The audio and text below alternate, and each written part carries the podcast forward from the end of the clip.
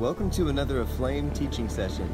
We hope you enjoyed this special message by Henk Kleinschmidt.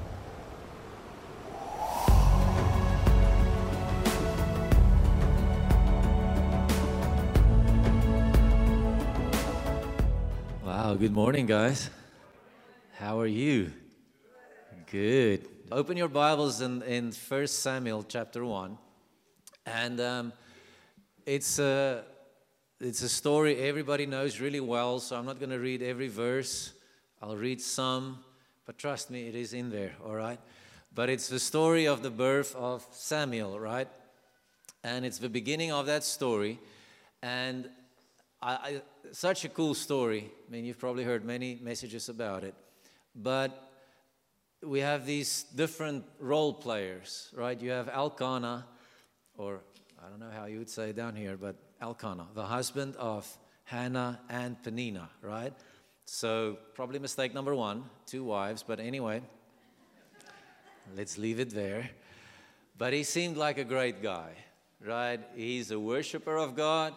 Um, he's devout. He's, he's trying to live righteously. He's a good husband. He's, he's doing all the right things. But he has two wives, so that's never going to work. And um, so then he's got Penina, which, you know, she, she has children. So she is walking around feeling really good about herself because she's fruitful. Um, but she was not the desire of his heart. Uh, Hannah was the one that he really loved. The only problem is, Hannah was not bearing children at this point in time. So you can imagine dinners around the table, how that felt like, right? You have the, the lady with lots of children, but the guy doesn't like her, and then you have the lady with no children, but the guy likes her. So you can imagine the tension going around that table, right? That must have been pretty awkward. Um, but this is kind of the setting of the story, and it's in the time when Eli is the head priest, and Hophni and Phineas, his sons, are doing a horrible job at what they're doing. Well, in their point of view, at least they're getting fat because they're eating all the meat and, you know, they're, they're just taking the offering, but they're a wicked priesthood. That's basically it. Eli was better, but he didn't address the issues. So the generational problems started to kick in, right? So this is kind of the backdrop uh, to the story. Um, then we, we have the moment where, where Elkanah goes up to sacrifice again at Shiloh. And let's read from, from verse 4. It says, when, when the day came that Elkanah sacrificed, he would give portions of sacrificial meat to Penina, his wife, and all her sons and daughters. He's a good man. But to Hannah, he would give a double portion because he loved Hannah, but the Lord had given her no children. Verse 6 Hannah's rival provoked her bitterly to irritate and embarrass her because the Lord had left her childless. So, so you see kind of the setting. It's like the fruitful one externally, right, is persecuting the one that is going through a interesting season in the Lord. Because it says that the Lord has not blessed her with children. Right? So you have Penina, which, which looks extremely fruitful in the season. If you look at externals only, if you're measuring, and we're really good, I'm from South Africa, you're, you're from here, but we have kind of the same metrics. We have a Western mindset. So we measure in a certain way. And according to the metrics, Hannah is looking like a really big fa- failure right now. And Penina is looking like the shining star. But this blessing that she's carrying is not producing humility, but it's actually producing pride which so often happens in the body of Christ if we don't understand what God is doing. The blessing and the mercy of God is supposed to humble us, right? The kinder He is to us, I don't know about you, but that's kind of, I hope I can remain in that posture. But I tell my wife and those around me, every, like I want to say daily, I look at my life and I go, how in the world did this happen? I'm not the right guy. None, nothing about me I think is right. I would have chosen someone else. But here I'm standing in front of you. Or yet I'm standing in front of this group or in this nation, this place. It doesn't make any sense. The mercy humbles us, right? Because what does scripture say? Psalm 149, verse 4 says that he beautifies the humble with salvation, right? He beautifies the humble with salvation. So, breakthrough, salvation belongs to the humble. But the more we are blessed, we must guard ourselves that we don't use that as a reason to exalt ourselves, to lift our heart in arrogance before the Lord. Because nothing will shut the spiritual womb over your life like pride. Nothing. Mercy must humble us. And we must remember it is because of mercy that we are in this room today, that we are together, that we are alive, that we have what we have in the Lord. And it shouldn't lift us, right? But this tension is going on between these two people. Hannah is getting double portion from her husband, which is awesome. Yay. Probably a horrible example, but I like your brisket. I like your brisket. It makes me happy, all right? When I eat it, I feel life is good, right? So, double portion brisket would be awesome, right? I would enjoy that because we're a meat eating people in South Africa, right? Right? Much like the South, I think, right? So, if you give me a double portion brisket, I'm going to be really excited. But what I love about this story is that, listen to me, it doesn't matter how blessed you are externally even by the people around you, you will feel unsatisfied unless you are fruitful in the kingdom. Right? You can throw all the trinkets at me that you want, but if I'm not living a purposeful life in God, where the life of Jesus, the destiny of Jesus is being performed through me, you will feel unsatisfied. And the issue is if we step into that place, we become concerned about the air conditioner and the chair and the color of the paints of the walls and all of those things, and we, because we are bored out of our minds and we're not fruitful. So, possessions start releasing pride in our heart, but they are not eternal, they are fleeting, they are but for a moment, right? Hannah is living in physical blessing, yet she's completely unsatisfied because there's not fruitfulness in her life. And I'm not talking about real babies, I'm talking about spiritual stuff, right? Just get that right. I'm talking about us being productive in the kingdom of God, producing what He wants to produce through us. And sometimes, and I know that feeling because I've been there, we're just like, oh my gosh, this is so frustrating. You know, it's like, I'm so happy, I'm so blessed, things are awesome, but man, something inside is lacking, and that is this fruitfulness and multiplication thing.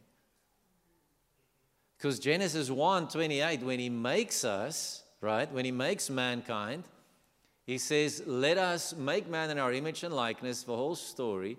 Verse 28, and bless him. Let us bless man with what? With dominion, fruitfulness, and multiplication. So, in the very DNA of who we are, there's this driving thing that wants to multiply in the things of God. It's normal to want that. When we don't want that, we should be really concerned.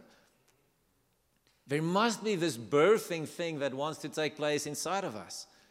And I'm not, and here's the thing sometimes we, like I say, we look at stuff in a wrong way because you know if john is moving in miracle signs and wonders and god is just breathing on in this season and it's miracle after miracle and salvation after salvation and churches are blowing up all over the place and it's awesome yay and then you're in a hannah season where the lord has withheld something from you for a purpose because he's actually working on your character, then we look at John and we go, oh my gosh, John is super fruitful. And we look at ourselves and we're like, shame, woe is me, you know?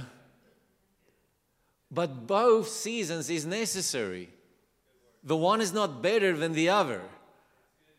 Both is needed. In fact, the silent, I'm withholding from you and I'm pushing you into the secret place, that season, that's the one that will sustain you to the end, where he goes, Well done, good and faithful servant. Because he molded your character, your nature according to his. Right? You got, and, but we compare so easily and we go, oh, okay, but Penina's looking great, Hannah's lo- looking not so great. But God is busy with both. And both needs to be humble. The one season is just really good at humbling you in any way. Because it's like, you know, it's like when you look at Facebook and you look at the size of other people's churches or their crusades, and you're like, yeah. it's like one of our churches. Let me tell you a story. So, one of our churches, we show up and we're like, it's a new church. We're so excited. We felt revival broke out in this little village church where it's, it's awesome because we've been there before, then it shut down, went back, now it's open again. So there's like 40 people. To us, that, that is multitudes, right? So we're fired up. People are getting touched, yay. So it's, uh, it's the day for church. We all show up. We go to the house where we're supposed to have church. And we walk in, and there is not a soul, no one, no one. And then we start asking, because it's village. Everybody knows where everyone is. It's, it's really, it's village, right?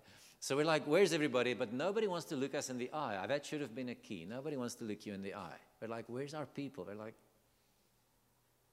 you know. Anyway, so it's not a big village, so we drive. Finally, we get to this house, and the pastor, the guy with me, he's like, let's go in here. I think they might be here because there's a, a big commotion going on. So he goes in, he disappears for a couple of minute, minutes, walks out, he's got this grin on his face, but also like, you know, he's kind of walking like, you know. Anyway, he comes to me. I'm like, he's like, Pastor, I have good news. I'm like, yes. I, he says, well, I find our people. I'm like, awesome. He's like, they're all here. I'm like, well, let's go. He's like, I have some more news for you. I'm like, yes, what's that? He says, they are all drunk. Not the good drunk, the bad drunk. They are all drunk. And I'm like, this is my church. I am so proud today of what the Lord has entrusted me with a drunk church. Thank you, Jesus, for your mercy and your grace, right? That humbles you very easily. but He is producing something in us, right? What is that? It's perseverance in obedience despite the fruit. Right? And that is important because when the fruit comes, I still want to have a willing spirit. Because Psalm 51 says that you sustain me with a willing spirit, right? My spirit needs to be willing to carry what He entrusts to me, otherwise, I'm going to mess it up. So, both seasons are needed, right? Hannah goes through all of this, and her decision is prayer, which is the right decision always. Always, intimacy is the answer, right? Remember when the disciples couldn't cast out the deaf and dumb spirit? And They're like, Lord, what shall we do? And he says, Well, go and fast and pray. What's the point? Intimacy, what we spoke about earlier, sitting at the feet of Jesus, being Mary, doing the one thing, is always the right answer. Always. Always. Right? Because the oil of breakthrough is found in the secret place. It's found in hiddenness. It's found when we pour our lives and our hearts out before the Lord. What we often do and maybe that's a South African problem only, but what we often do is we tend to phone a friend in times when we feel like it's hard. We run to the pastor or the leader or whoever. Listen to me, Elkanah is an awesome husband. But fruitfulness is not his gift, it's God's. Right? Elkanah is awesome. He can give you double portions, more brisket, yay. But he cannot give you what you really need, which is breakthrough in the realm of the Spirit. Right? We must find the feet of Jesus. We must find the face of God. Right? That's why Paul writes, be unceasing in prayer. I was driving in my car one day, just having a moment with the Lord, and the Lord, the Holy Spirit just so kindly says to me, He says, Henk, you know what your problem is? He says, Your internal conversation became your own voice and not mine anymore. Be unceasing in prayer, right? Turn everything to the Lord. That's the way of the Christian life, right? That is the only way that we will actually live in Genesis 1:28. Be fruitful and multiply because that is the season of God. Every season is fruitful in the Lord. Every season. Doesn't matter what it looks like. If your heart got cut in the previous season and your character is being changed and transformed by the Word of God, man, that is fruitful. If thousands are coming to the Lord because of what's happening through your life, man, that is fruitful. If your business is exploding because of the Lord's favor on you, His anointing, praise the Lord. If the Lord pulls you back in a season because you need to work on your family and your marriage, doesn't look great on, the, on social media, but boy, that is eternal seed that you're sowing. Doesn't matter what the season is. It's not like a desert season and oasis. It's all awesome. It's all fruitful. As long as God is involved, it's fruitful. He cannot not be fruitful. Right? So Hannah is pushed into intercession, right? And I love I love what happens because she she's basically interceding and the breakthrough that's going to come through her will replace the priestly order that's over her. Isn't that wild? Because Hannah goes into intercession, and who sits there? Eli. And he goes, Woman, you're drunk. Remember? And she's like, No, I'm not drunk. I'm just desperate. My church was drunk, though. That was, I'm telling you, they were not praying. I saw it with my own eyes. I smelled it, right? Just for the record, right? She's like, Women, you're drunk. She's like, I'm not drunk. You know, I'm just crying out to God. It's crazy how what Hannah was doing in the secret place, intimacy, was not recognized by the ungodly order that was over her. God will often put you in the very thing that your breakthrough will replace. Yeah? He enlightens you. Is that a good word?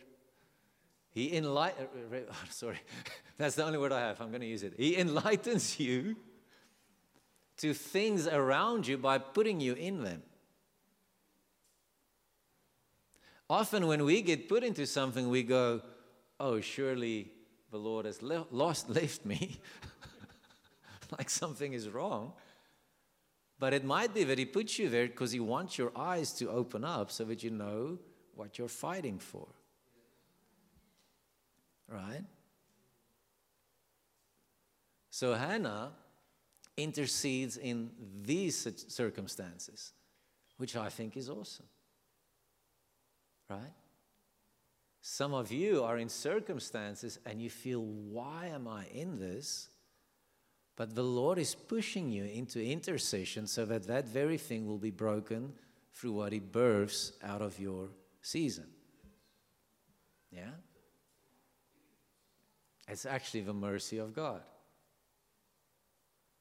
It's actually mercy. Hannah's name means grace, like you know. Right? I love that about God. Who Hannah is, is the breakthrough. It's already in her. Yet, we need to contend for that. So it's almost like the promise that's inside of you, the revelation, the truth that is already placed in you because of the cross, that needs to be uh, what would be the right word? Um, ontgin. How would I say that? Uh, yeah, almost cultivated. Sorry. That needs to be cultivated, right, through intercession and prayer. Grace is already in her, but it must be activated because the Lord is withholding something because her nature is being strengthened. Do you hear me? It's, the breakthrough is already in you, Christ in you, the hope of glory. It's right there. But our offering to the Lord brings it to the forefront. Does it make sense? Here's what I'm trying to say you cannot sacrifice you, yourself into anointing. You can't do that. But if you are anointed, sacrifice is what sustains it. You, that's the, you hear me? Because some of us think if I just sacrifice, it's like Solomon, just, just sacrifice about 7,000 bulls, and that means God's going to love me. No. You're either anointed or you're not. If you're anointed, you sustain the oil and the fire through offerings. Hannah already had grace. Samuel was already in the womb in the spirit, but through this suffering, this prayer, this sacrifice of prayer, something is produced in her. Because here's the thing Samuel had to be given up immediately. Yeah? Sometimes we're trusting God for something, but if, if He gives it too soon, I don't know if we'll be ready to give it up. We might think it's ours. Probably not you, but I might. But through suffering, through prayer, her heart is changing. And she goes, Lord, if you would just hear my cry, I would give this baby back to you into your service immediately, and a razor will not touch his head. So it's sanctified. She's sanctifying the breakthrough that's about to come. She's sanctifying it unto God that it will be holy and acceptable to Him and of service to the Lord and not to her own flesh. Our breakthrough must look like that must be unto him and not a Penina. So many children, so proud. Hannah gets this child, the thing she contended for for how long, and she immediately she's willing to give it back unto the Lord. And because of that, the prophetic movement is birthed. That's wild. That's wild. Right? It's a wild story. Isn't that an awesome story? And then this prophetic guy replaces Eli, Hophni, and Phineas. It's wild. And then he anoints David, like who's still a prototype to this day. Even in the New Testament, he's still a prototype. And it starts with Hannah. Hannah that has to just deal with this thing in her heart. And I love it because Hannah is not this big pulpit person. She's not. She just gave birth to a baby. Some of us will just give birth to stuff. And what it becomes is going to be is to blow our minds. I would love to get to heaven one day and start seeing. Remember that time you did this? Well, here's the fruit. You never saw it, but there, there's what it did. I mean, did you guys, you probably know the story, but I mean, uh, what's the guy? Rees Howells. You know Rees Howells? Yeah, the intercessor. One of my favorite stories. Maybe you guys have heard that. But Rees Howells, I mean, he, he was part of the Welsh revival, right? Then, I mean, he started moving in South Africa. Thousands would come to his meetings. You, you know the story. And then the Lord says to him, Rees, um, your ministry is going to change now. I'm going to put you in a closet and you're not going to see people for a very long time, right? Okay? So that's kind of, it's a tough one, right? Especially if I have a bit of a, um, a stage personality. I don't know who he was, but that would be hard. It's like, okay, that's done now. And that's tough because, oh my gosh, you're impacting thousands through your ministry, right? And then the Lord says, No, you're done. I'm going to get you a room and you're going to sit there, and that's what you're going to do. And that's what he did. And to this day, they say that his intercession is probably one of the most influential things in the Second World War. Like they would pray stuff, send it to the government, and the government would go and they would stop attacks because the Lord would show it to them prophetically. It's a wild story, right? But Rees Howells also started a school of ministry, which is kind of, well, now that's where the story comes in. Now it all makes sense. Rees Howells started a Bible school at this prayer thing in, I think it was Wales, right? Rees Howells is dead. About somewhere in the, I think it was the 70s, right? This young man shows up at the Bible school of Rees Howells, right? Strong German accent. And his message was, and Africa will be saved. And Bonnke attend, that's the connection. And Bonnke attends the school the very thing Rees Howells gave up, God resurrects through Bonnke, and 76 million people get born again because of that school that was birthed in a prayer closet. And Rees Howells never saw it. Right? Stuff must be birthed and we must give it up because God can surely do some wonderful things if we're willing to. Right? We have no idea what He's doing for our little lives, but we've got to go for it. Are we still okay? Can I share one more thing on the story? That, by the way, is the connection. That's why it's so Bonnke. I didn't think about that. Must be birthed in prayer. Must. And the sending out, that's going to be the power. It's going to multiply whatever is here. And that's not just a church picture, that's a family, that's a home, that's a marriage, that's on every level. Do you understand that? It's not just that, it's the way you do marriage, the way you do children, the way you do business, the way you do everything. There's fruit on it. That's important. All right? The last thing I want to share about the story that I really like is it's in ver- whatever, it's in there. When Hannah addresses God, she calls him something that nobody's ever called him in the whole Bible up to this point. That's phenomenal to me. Hannah goes, let's read it and you're going to feel better. Verse 11, she says, she's praying. She made a vow saying, O Lord of hosts, if you will indeed look on the affliction, suffering of your maidservant, and remember and not forget your maidservant, but will give your maidservant a son, then I will give him to the Lord all the days of his life. A razor shall never shall never touch his hair the term Lord of Hosts has never been used in Scripture until Hannah uses it. It's phenomenal. Right? Hannah, an ordinary woman, just wants a child, right? She steps into a revelation of God that nobody else has ever seen of him. Right? It's the Lord of hosts, it's the general of the armies of heaven she calls on him in her season of barrenness to produce breakthrough. What I like about that is we must allow God to show us sides of Him that you might be aware of, but it's not revelation to you yet. If you want to break through in the things that you need, right? It's interesting because one would think Hannah might see the God of love because she's barren. I don't know.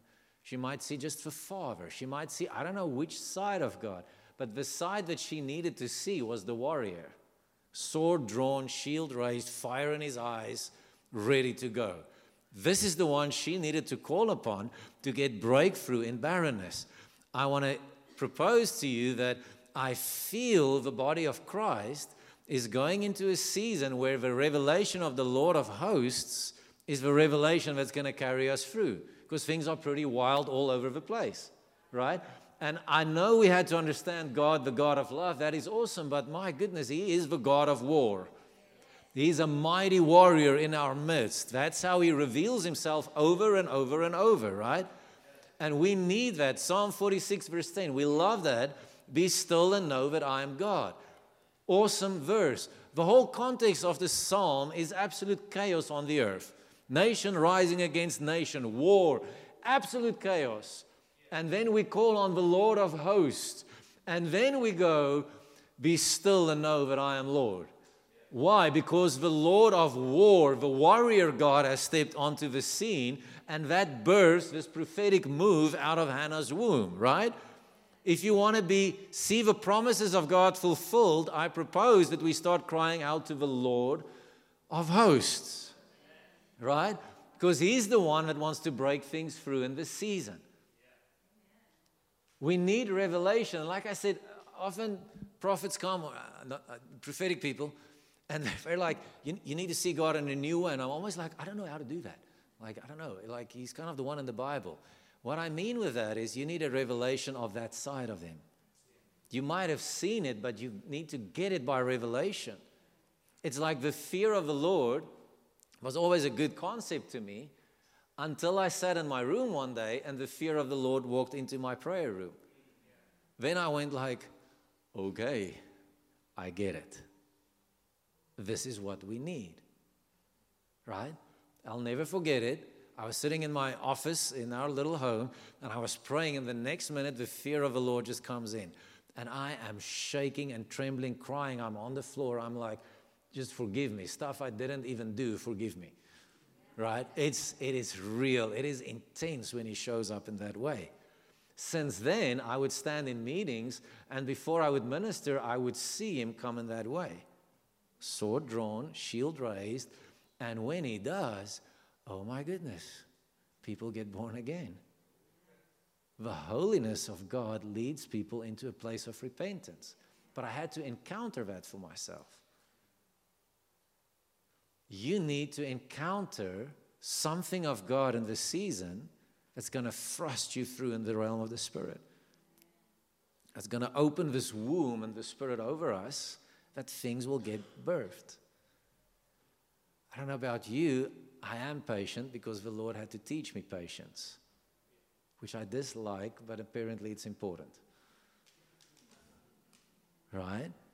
Stuff we fasted and prayed for took years. And then I found out that it actually did happen two years ago, but nobody told me. I'm like, that could have been nice. Right? It's like the Lord is just like, you really don't have to know anything. Thank you, Jesus, so much. right? Some of you are sitting on words from God, and those things need a new push in the realm of the Spirit. It needs the Lord of hosts to partner with you on that thing so that life can flow out of us. So that the community can be blessed, your family, your children, whatever it is. And this morning, I really want to pray for you over that, right? I want to pray that God's going to break something off of you of unfruitfulness if there is an area of that in your life.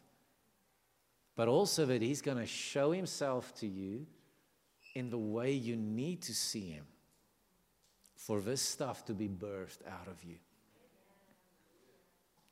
Some of you need to give up stuff like Rees Howells. But something will be resurrected out of it that's going to blow your mind. Ah. And it's hard giving it up because you worked so hard. I'm there. We're giving up stuff, and it's hard. But He's going to breathe into it. And I must believe that a Samuel will be born out of the ashes. Must. Right? It is the will of God. it is. Right? So if you don't mind, let's stand together. And let's pray.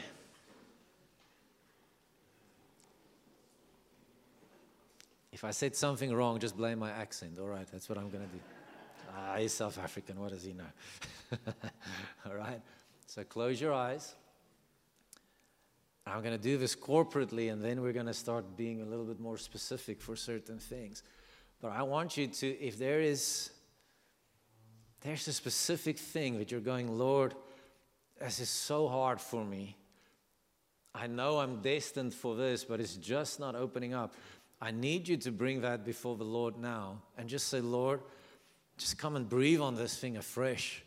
So, Lord, I, I want to pray over people that's sitting here like Hannah's, Lord. Oh, Jesus, the biggest thing I pray is let them not believe the lie that they don't have it in them, Lord, but it's in them. It's in them. The delay is not a sign of it not happening, the delay is a sign of you birthing something huge and you're preparing the soil, you're preparing their hearts, you're preparing us to surrender, to humble ourselves, to submit, to yield to your great purpose. So, Lord, I pray, I come against the lie that this is never happening. It's not true in Jesus' name. Your plans will prevail. Fruitfulness is part of who you are. It will happen in the name of Jesus. And I want to I want to say this over you again. Therefore be fruitful, multiply and subdue the earth. Would you put your hand on somebody next to you if you don't mind? Let's declare this over each other. Be fruitful, multiply and subdue the earth. In the name of Jesus, we release fruitfulness. We release multiplication in Jesus' name. Lord, I rebuke barrenness in the name of Jesus. Thank you for what you're birthing. Help me, Lord, to be obedient, to follow, to yield, to surrender, to let go. In Jesus' name. So, Father, I pray that the seed of your kingdom would come. I pray for the oil of your presence to come, Lord. I pray for breakthrough on these things. I pray for perseverance, fire in their bones, Lord. Let them not give up in the name of Jesus. Let them break through into the words of the Lord. Give them eyes to see in the Spirit, ears to hear, an understanding heart, Lord, in this season. And Father, expand the vision. Expand the vision. And Lord, as we are looking through those windows into destiny, I pray for the spirit of grace and intercession to come and rest upon this people. Grace and intercession come in the name of Jesus. In the name of Jesus, like Hannah, like Rees Howells, just birth that, Lord. Birth that, Lord, that the multitudes will come to Christ in Jesus' name. In Jesus' name. Thank you, Father. Thank you, Father. Thank you, Jesus. Thank you for listening to this session. We hope that you were blessed by it. For more information about the ministry, go to www.aflame.co.za or find us on Facebook and Instagram under Aflame Ministries. Until next time, be blessed in Jesus' name.